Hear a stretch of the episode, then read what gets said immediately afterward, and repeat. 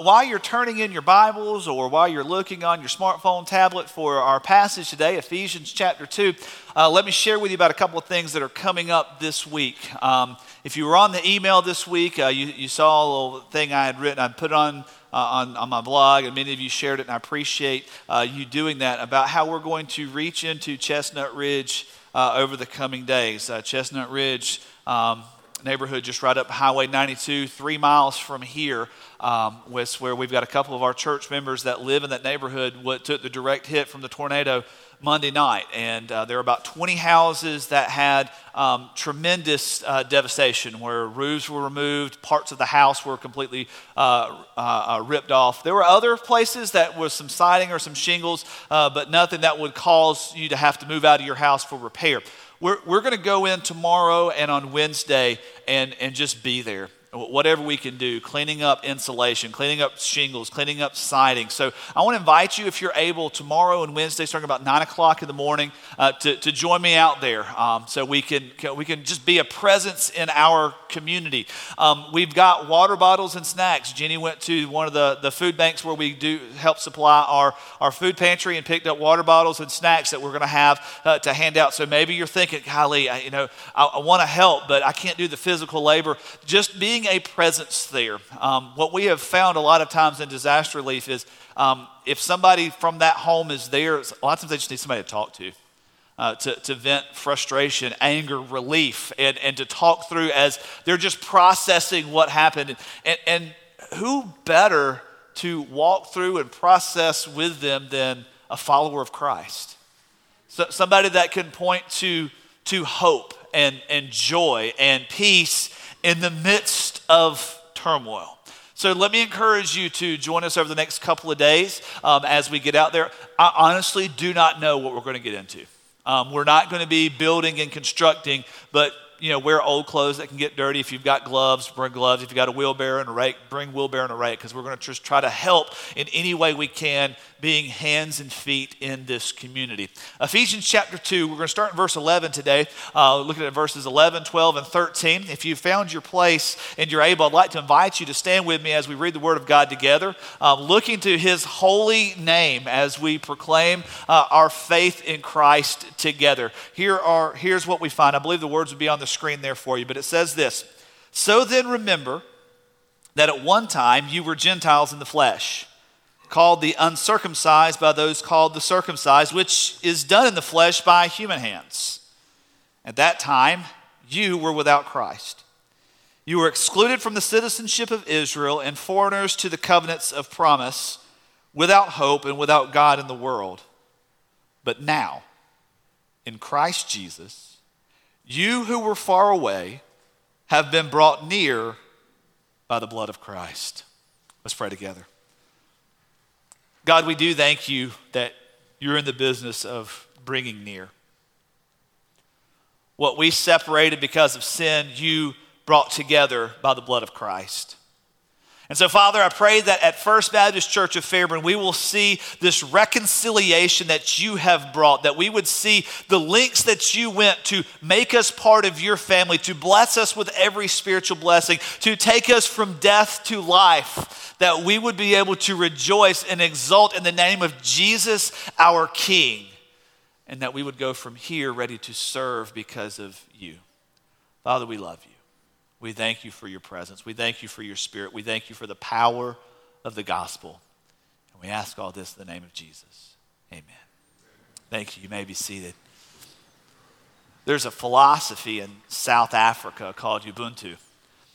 And this philosophy is, is, a, is a community statement that, that basically mean, uh, says, I am what I am because of who we all are.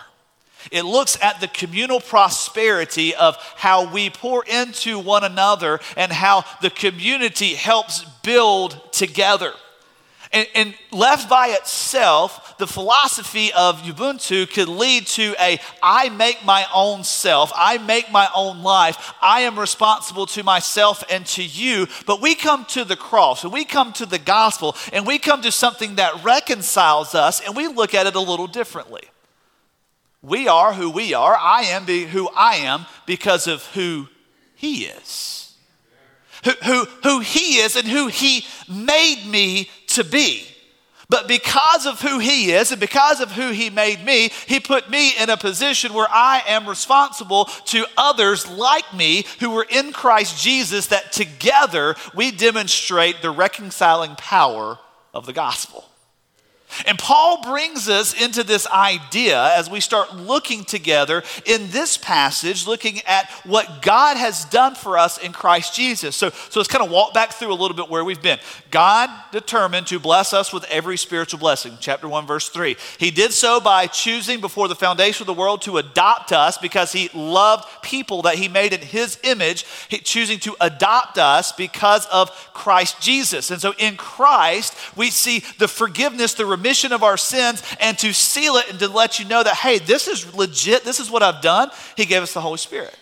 And it wasn't just that he gave us the Holy Spirit because, like, I've got the Spirit, you've got the Spirit, we're going to go be spiritual elsewhere. It's so that we can come together as a family. And see, in a family, we're responsible to one another.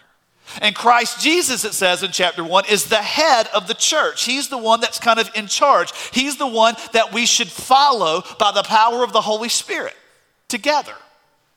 And then last week, we, we looked at this picture of death and resurrection and what God did for us in Christ.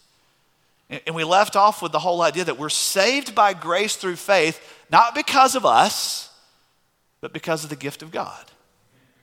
The, the gift of God in our lives that we were dead, but God made us alive. And Paul fleshes this idea out a little bit more over the next couple of sermons in the Ephesians series. We're going to see what this reconciliation really looked like. Now, now, just so you know, we're not going to be in Ephesians next Sunday. Next Sunday is Easter, so let me just take the time right now to ask you to do whatever possible to bring somebody with you next Sunday.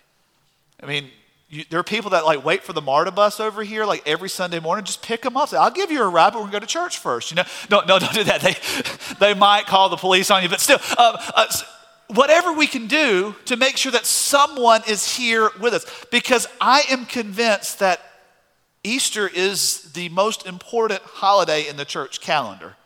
And I know all you Christmas people like, no, it's Christmas. No. If Easter doesn't happen, if the resurrection doesn't happen, Jesus is merely another religious teacher who lived, said a few good things, and then died, just like Buddha, just like uh, Gandhi, just like Muhammad, just like everybody else. But because of the power of the resurrection, what God demonstrated, remember, it's, it's all Ephesians.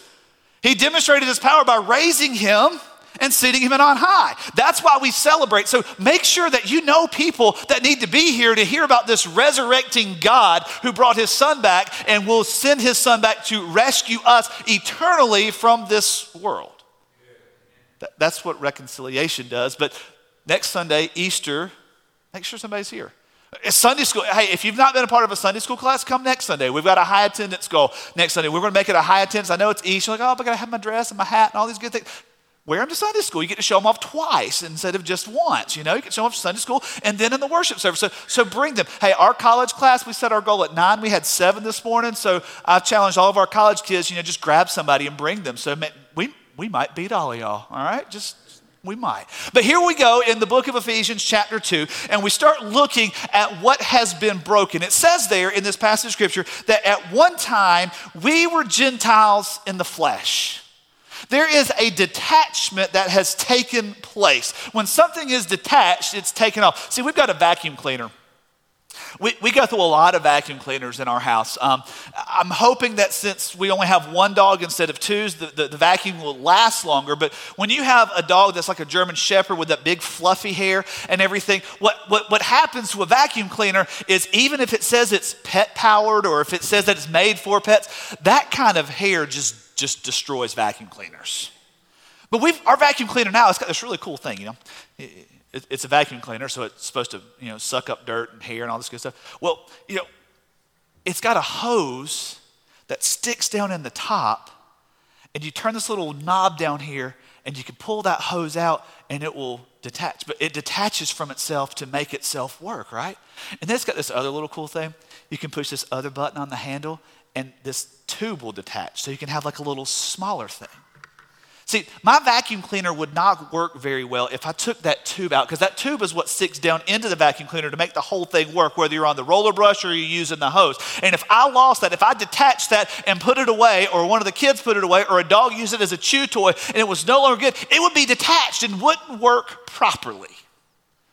Paul says, You are detached from everything that God created you to be at one time in your life. Whether you grew up in the church, you grew up out of the church. Whether you've been a Christian for 90 years, you've been a Christian for six months. Whether you're not a Christian now, you're in a state of detachment. And Paul says in this passage of scripture that at one time we were all detached. He says, Remember that at that time you were Gentiles in the flesh. But see, what Paul is going to point us to is how Jesus reconciles this detachment. How Jesus says, No, no, I am the piece that is going to fit in, in into your life to connect you to God. It's reconciling, it's taking two things that are broken and separate and putting them together. When I was a kid, I was in line in the cafeteria in the lunchroom. And my friend Ryan was standing in front of me. And I, I have a tendency to be a smart aleck without knowing it. And well, sometimes I know I'm being a smart aleck, but a lot of times I don't. So if I say something smart, I'm sorry. Um, I made a comment to him. I don't remember what I made. I don't, I don't remember the comment I made. He turned around, he punched me in the stomach. It hurt. I was in fifth grade. I probably weighed all of 84 pounds soaking wet. Ryan weighed about 140. He was a good bit bigger than me.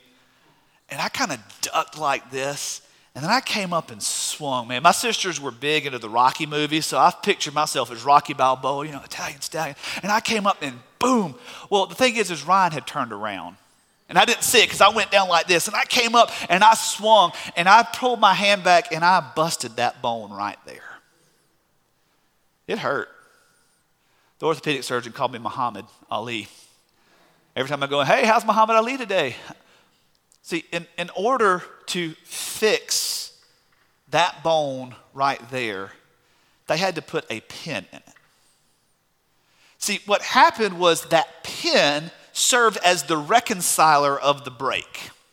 It wasn't just enough that he could, in his medical knowledge, you can massage it and put it and put it together. He had to insert something else to reconcile what was broken. And Paul says, at one time, all of us were Gentiles in the flesh.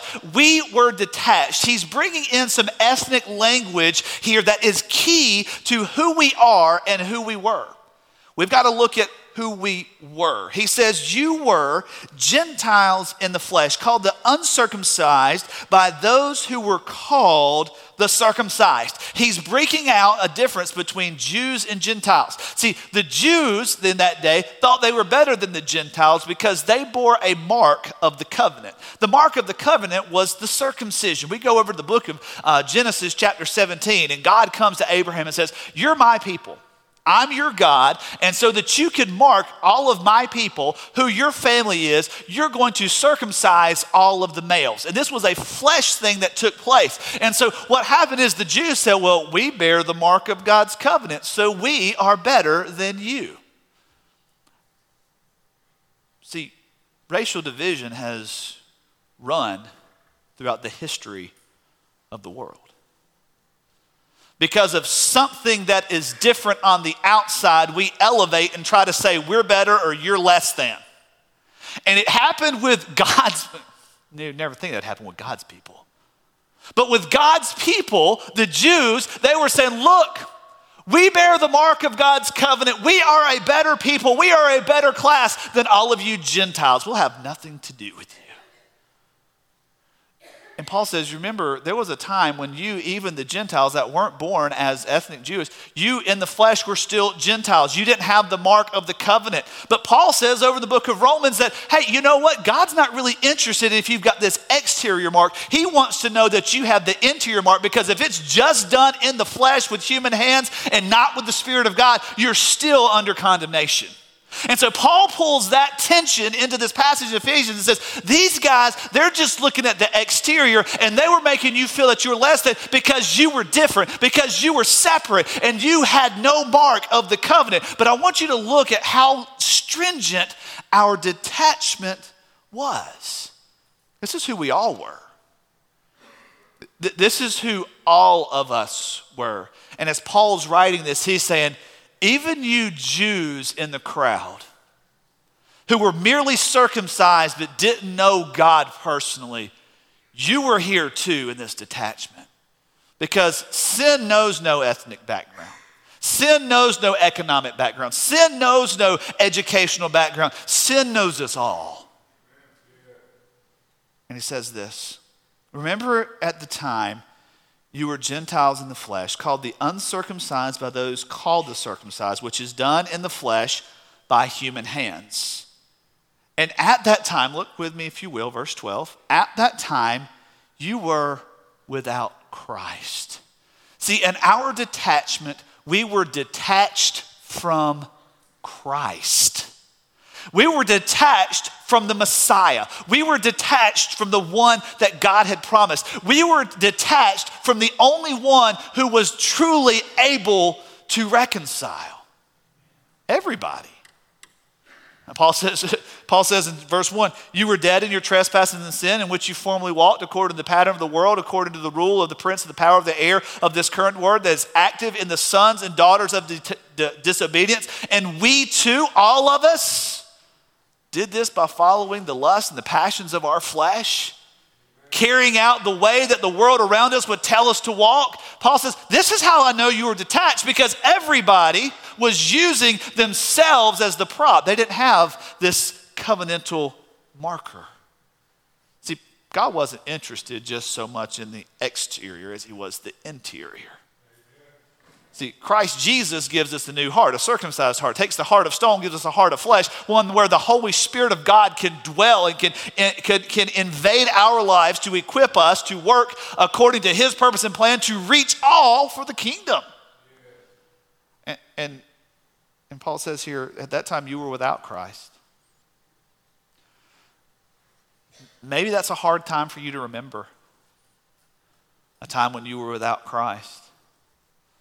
I find as I talk with many people who have, have were saved as children, came to faith in Christ as children, and, and really didn't know life outside of the church, thinking in terms of, man, when I was without Jesus, when was I without Christ?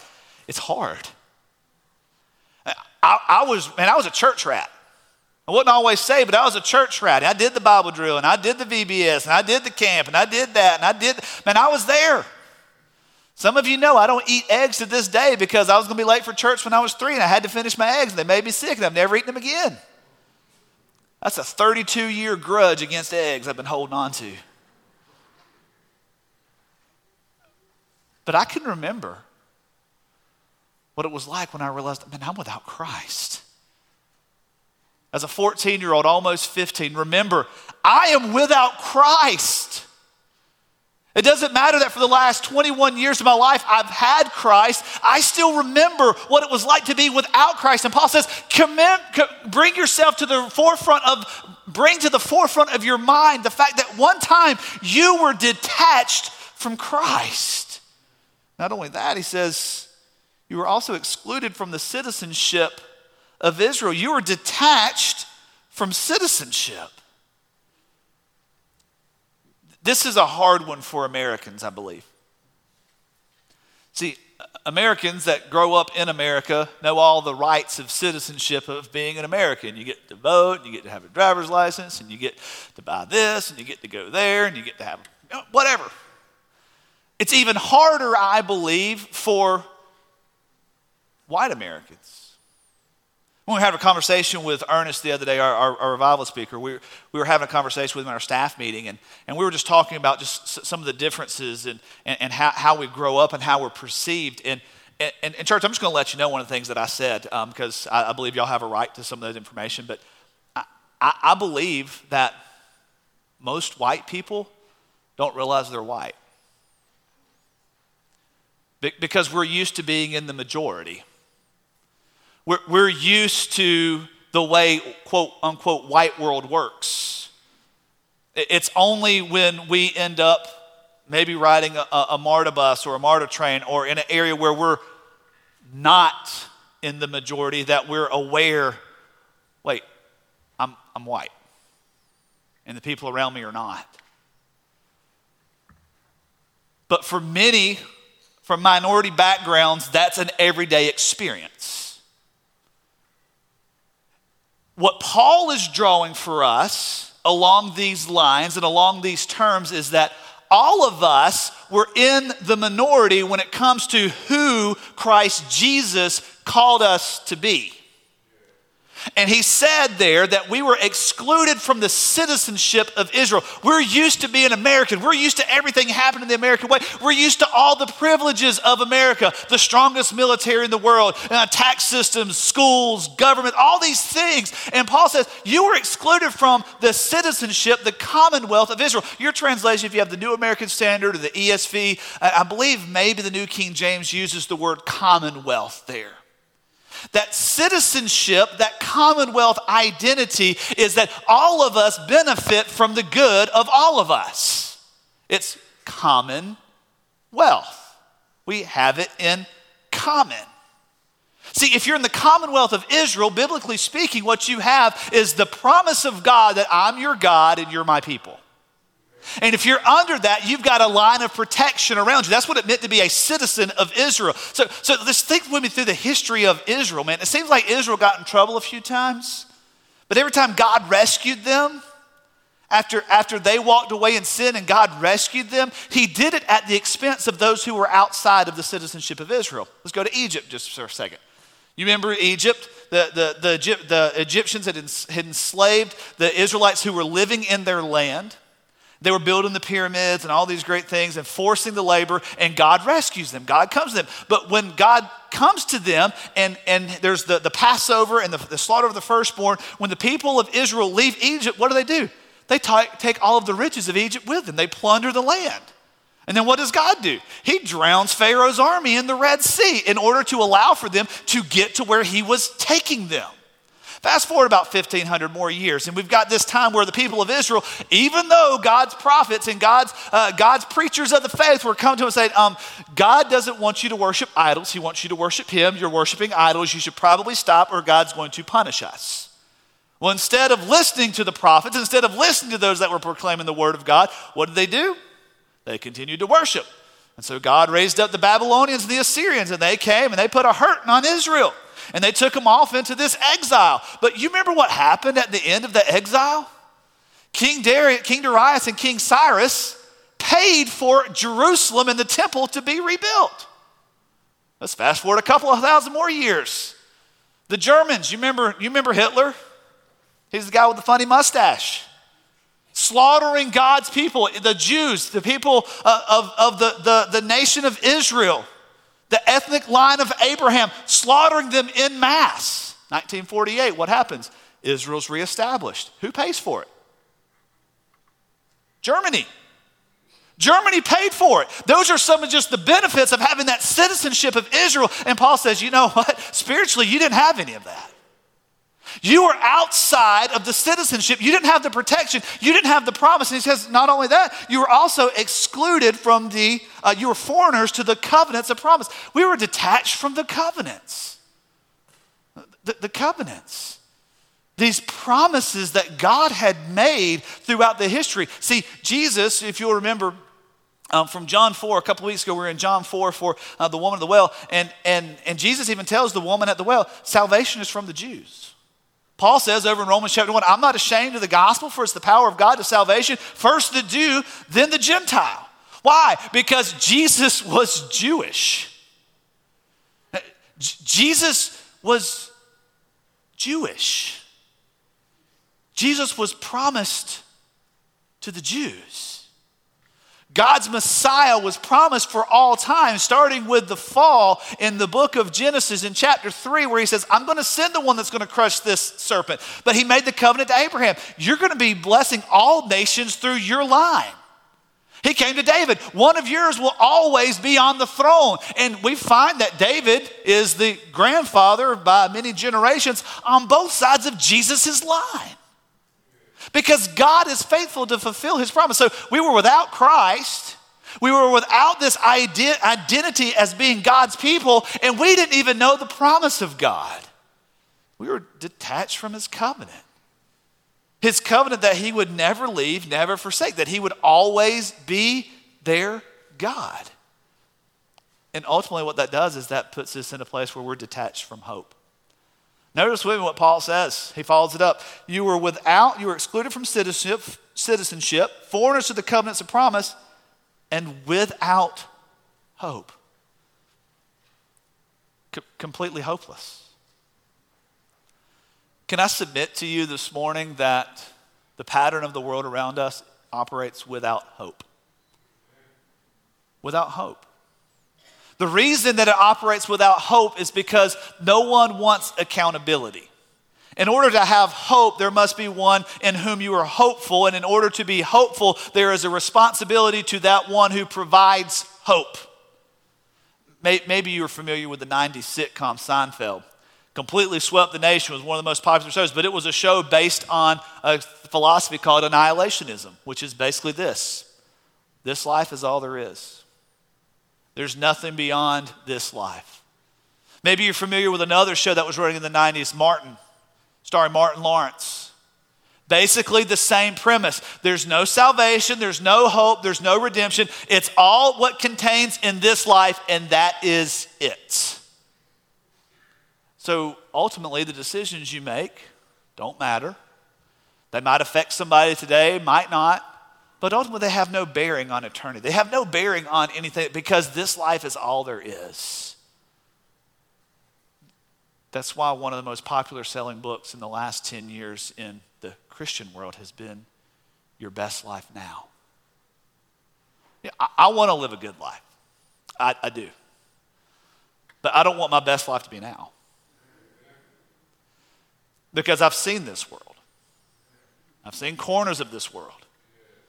I've seen the darkness in this world. I've also seen light shining into that darkness through the church, through the power of Christ Jesus. So I know that there's truly hope. I know that there's something more. I know that this life is not all that there is to offer, that there's something greater. And Paul says, when you're without Christ, when you're without, uh, when you're detached from this citizenship in the covenants, you don't have hope because you don't know that the true God is out there offering you something more beautiful. And that's where he says, not only were you detached from hope, but you were detached from God. You see how this plays out? If you're without God, you're not going to have hope. If you're without God, you're not going to have an identity as a citizen. If you're without God, you're not going to understand that He is a God of promise. See, this worldview that Paul is debunking here is not an atheistic worldview. It is a very theistic worldview. It's one that looks to everything else to be God. See, there's no such thing as a true atheist. It takes as much faith to believe that there is no God as it does to believe that there is a God. And I would actually argue that it takes more faith to believe that there's no God. I, would argue that it takes a whole lot more faith to believe that all of this just simultaneously, spontaneously, out of nowhere happened and that we're just nice, good people than it does believe that there is a God who sovereignly governs over all that He made and sent a Messiah, a Savior into the world to rescue and to redeem us from all that this life is. You say, man, that's a huge statement of faith. It's no more a statement of faith than saying that this stage is going to hold me up. It's where we rest.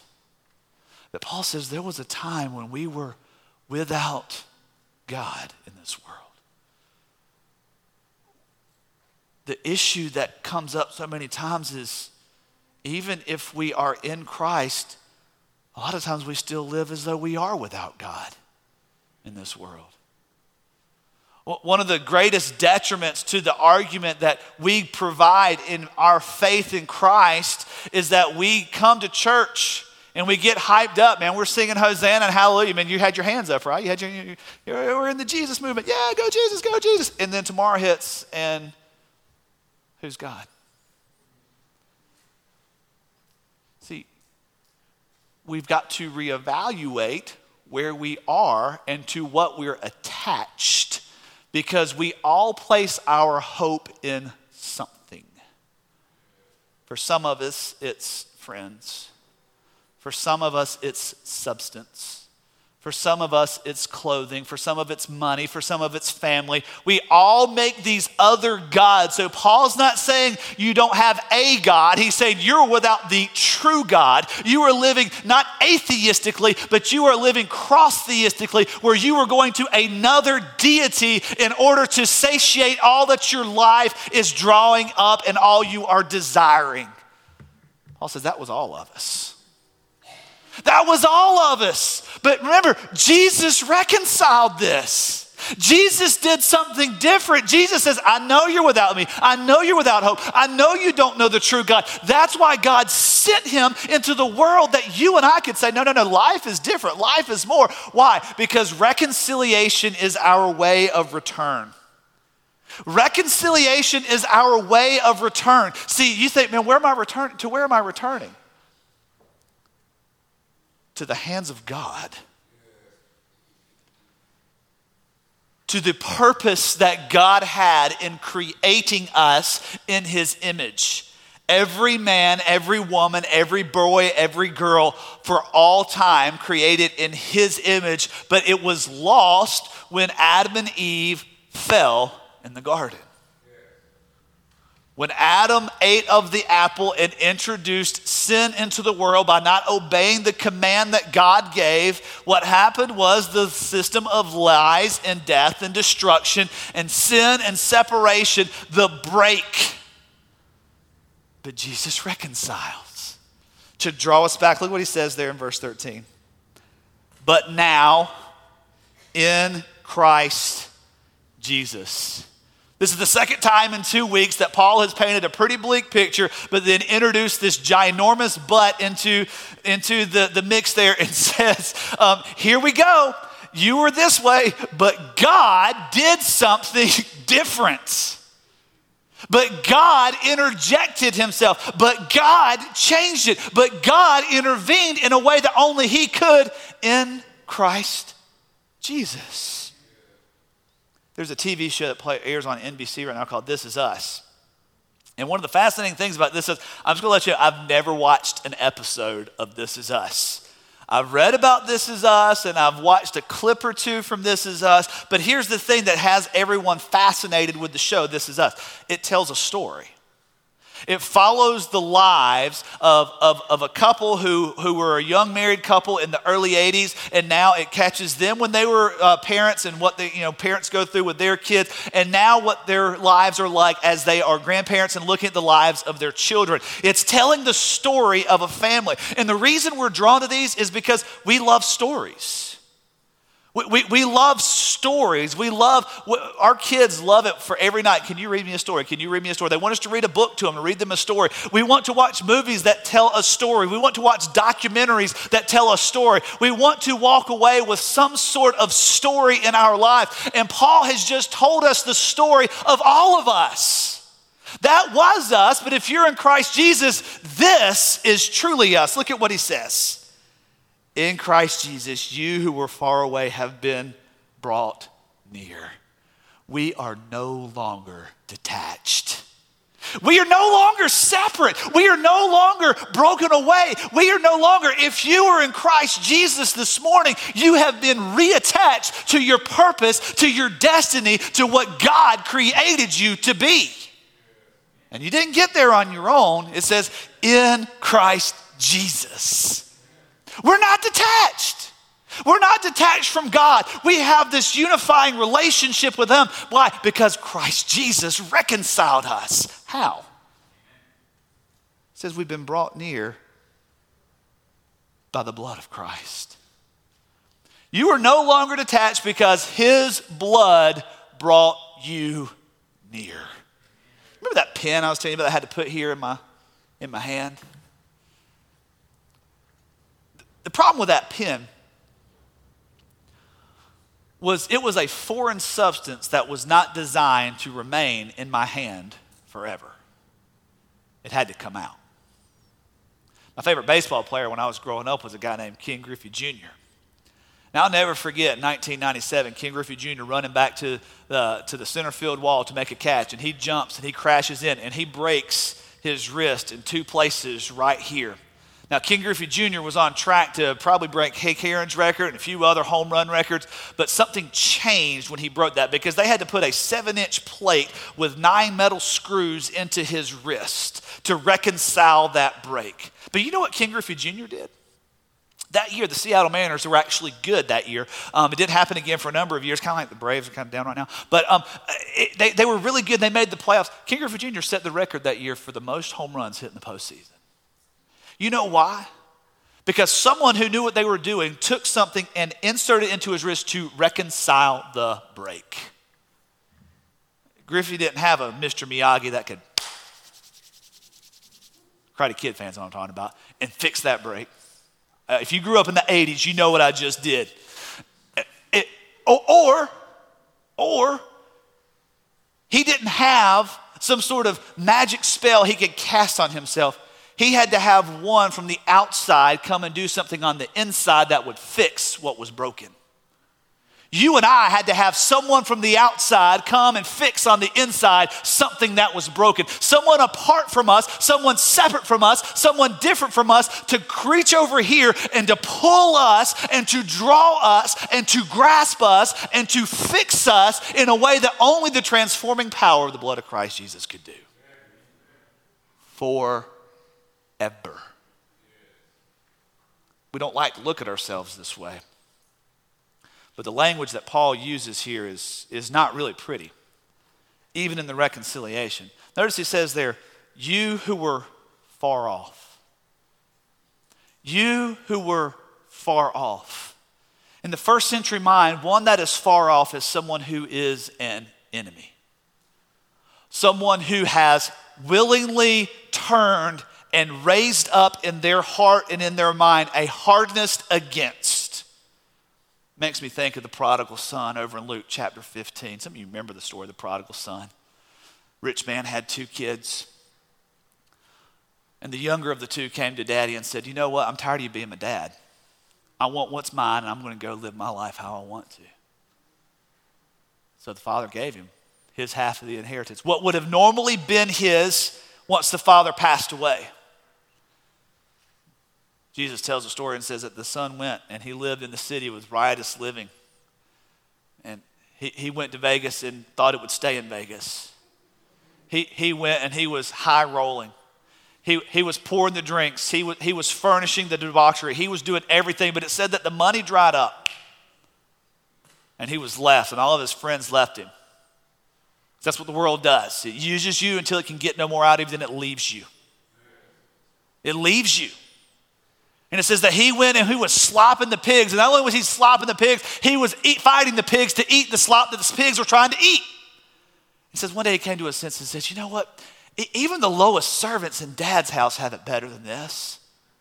I'm going to get up and I'm going to go back to my dad and, and I'm going to tell him, you know, I'm not worthy to be your son. Just make me the lowest of the slaves and just put a roof over my head. Just let me be here and I'll be a servant. You don't even have to call me son. And so he starts and he's walking down the road and he's headed back to his father. And it says that the father saw his son when he was far off and ran to him. Didn't stand there and go, yeah, money didn't last, did it? That woman that said she was going to love you forever, she used you for what she could and she's gone, right? Those buddies that you had, yeah, they're gone, right? Should have stayed here with dad. No, no. In compassion, he pulled his robe and he took off running. Men didn't run in that day men who were offended didn't run to the offender. They stood in indignation and waited. And Jesus said, That father ran to that son and said, You were far off, but I'm walking you and ushering you back, and I'm going to throw the banquet feast for you. You were far off. In your trespasses and sin. And when the blood of Christ came in, God ran to you in the best way possible by sending Jesus through the power of the Holy Spirit to your heart to draw you, to bring you near because of his blood. So, my question is are you still far off? Are you still far off? Are you living as an enemy of God? Are you walking and saying, yeah, that Jesus and that's cool, whatever? Are you far off? When He's offering to bring you near.